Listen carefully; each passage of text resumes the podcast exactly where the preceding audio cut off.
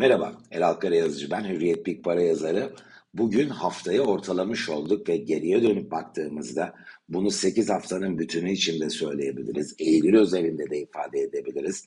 Türkiye piyasalarıyla e, küresel piyasaları arasında çok ciddi bir ayrışma var. Türkiye pozitif tarafta.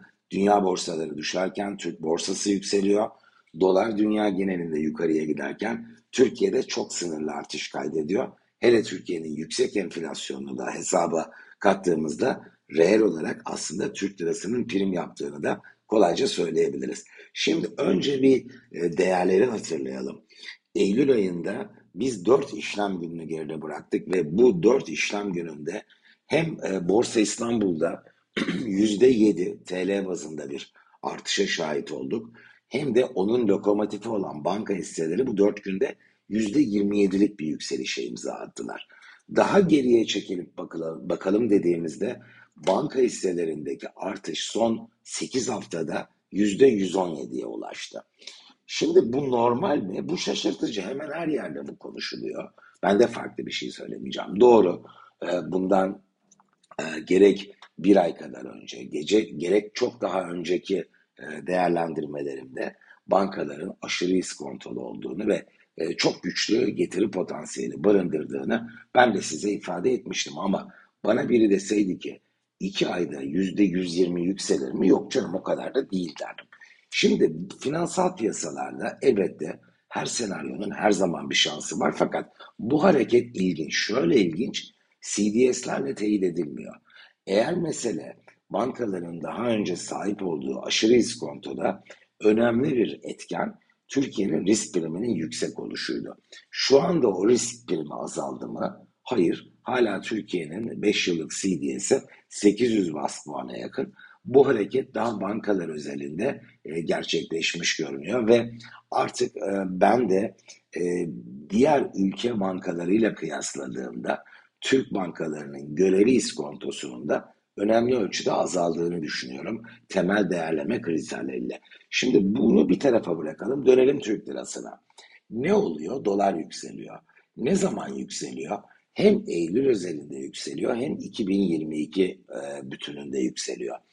Değerlere bakalım dediğimizde biz Eylül ayında doların %1.7 kadar bu 4 gün ki çok kısa bir işlem periyodu e, dünya genelinde artış kaydettiğini görüyoruz. Türkiye'de Türkiye'de %1.7'ye karşılık %0,2'lik artış var.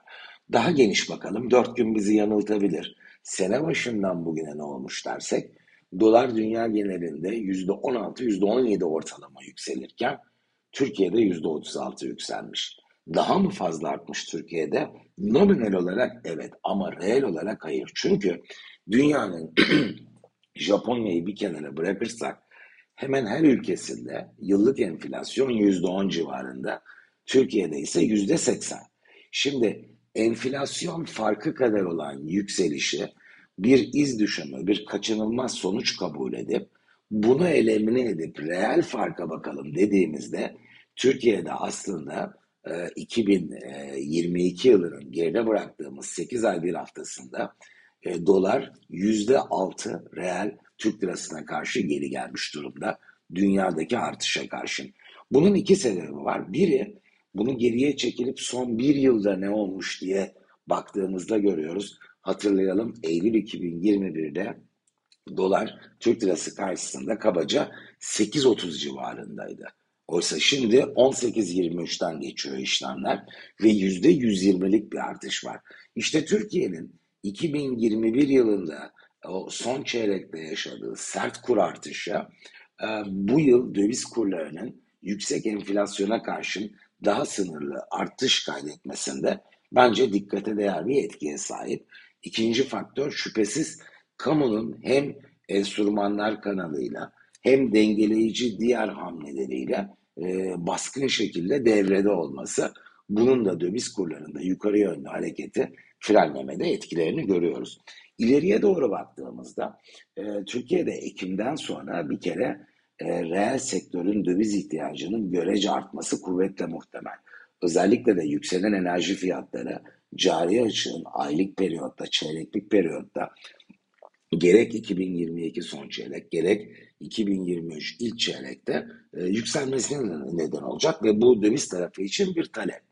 Peki bu durumda döviz kurları görece daha yüksek bir taleple karşılaşacağı için yukarı mı gider? Bence iki faktör daha devreye girecek. Biri kamunun e, etkinlik çabasında daha da vitesin yükseldiği bir tabloyla karşılaşabiliriz.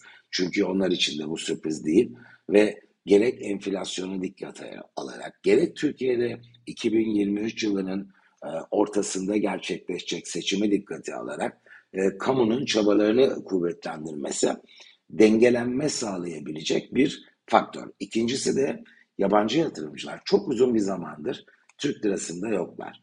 Doğru borsaya bir iki haftalık kısa süreli girişler oldu. Fakat TL'ye yönelen bir yabancı yatırımcıyla biz epeydir karşılaşmadık.